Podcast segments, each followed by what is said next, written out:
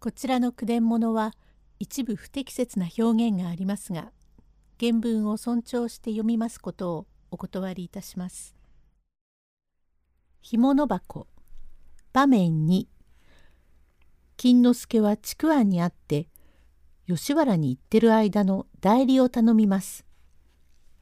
筑安これは恐れ入りやした。金之助なんだ扇でポカポカ頭をたたいてなんだ?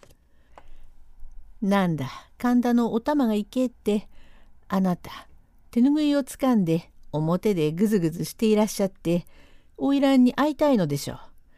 私がいつか50銭でお教え申したあれをお持ちなさいな。あれはいけねえんだ。あの晩ちょうどね蔵前の店からぼやを出してねあの塩猿を頭にして道中は紙くずかごで長靴を履かせ一獲物を着せて布団をかぶせておくとじゃんじゃんと来たろそれ火事だって親父が物干しへ出る時にあれを見つけてあの塩猿を帳場へ置かれて実に驚いた。おいらが駆けつけて帰るとお父さんが真面目になってこの人がさっきから来てこうして働いてくださるからお礼を申せって塩猿の前へ手をつかせられたが実に驚いちまった。それは恐れ入りやしたね。だが今晩はそういうわけならばきっと受け合いという考えがありますがどうでげす。その代わりいつもより一と高うございますよ。それは高くてもいいができるか？できるかって受け合いです。その代わりあなたの差しっこをそっくら下すったらご伝授いたします。ああやるとも。そうお手軽に言われると心細いが雑巾の差しっこではありませんぜ。家事道具の差しっこで上着から下着桃引きまでで53両いくらかかかったあのそれ干物町で買ったあれをそっくら下すったらあなたのために忠義を尽くしやしょう。ああやるとも。きっとくださるか？嬉しいな。本当にくださるか？それはやるがその伝授っていうのはどうするんだ？こうするんでげす。今夜ねお宅の裏口までご一緒に行ってあなたが「ただいま帰りました」って声をお父さんに聞かしておいて私が2階へ上がっちまえ。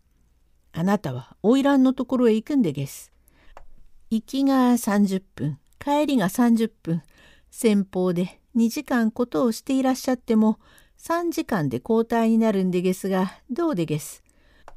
これなれば立派に差し子をいただいてもいいと思います。そううまくできるかしら。細工は隆々仕上げをごろじろ。きっと差しっこをくださればうまくやりやす。こねえだもねじゃんじゃんと半鐘が鳴ると私は寝ていられねえ性分だからすぐ駆け出しやす方だがおなり街道のあのそれ道幅の広くなったところの火事の時に私がヤグを着て行きやしたもんだからみんなに相撲が来た来たと言われて嬉しいから威張ってくとちょうど代々餅の脇で倒れやしたがあまり着物が重くて歩きにくいからヤグを脱いで畳んでるところへおまわりに来られて泥棒と間違えられてちょいと声を食い自分のヤグで3日止められて布団と愛想がつき綿とする気はない。何を言うんだ。じゃあ本当に差しっこをやるから受け合ってくれ。頼むよ。いいかしかし花魁はバカにお前に惚れてるぜ。へえ、そうでげすか、畜生。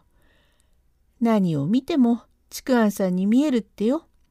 ランプでも五徳でも夜間でも、鉄瓶でも鹿見火鉢でも火箸でも、何でもお前に見えるとよ。光るものばかりに私が見えるとは、ひどいものでげすな。私の家業が分かりましたろうか。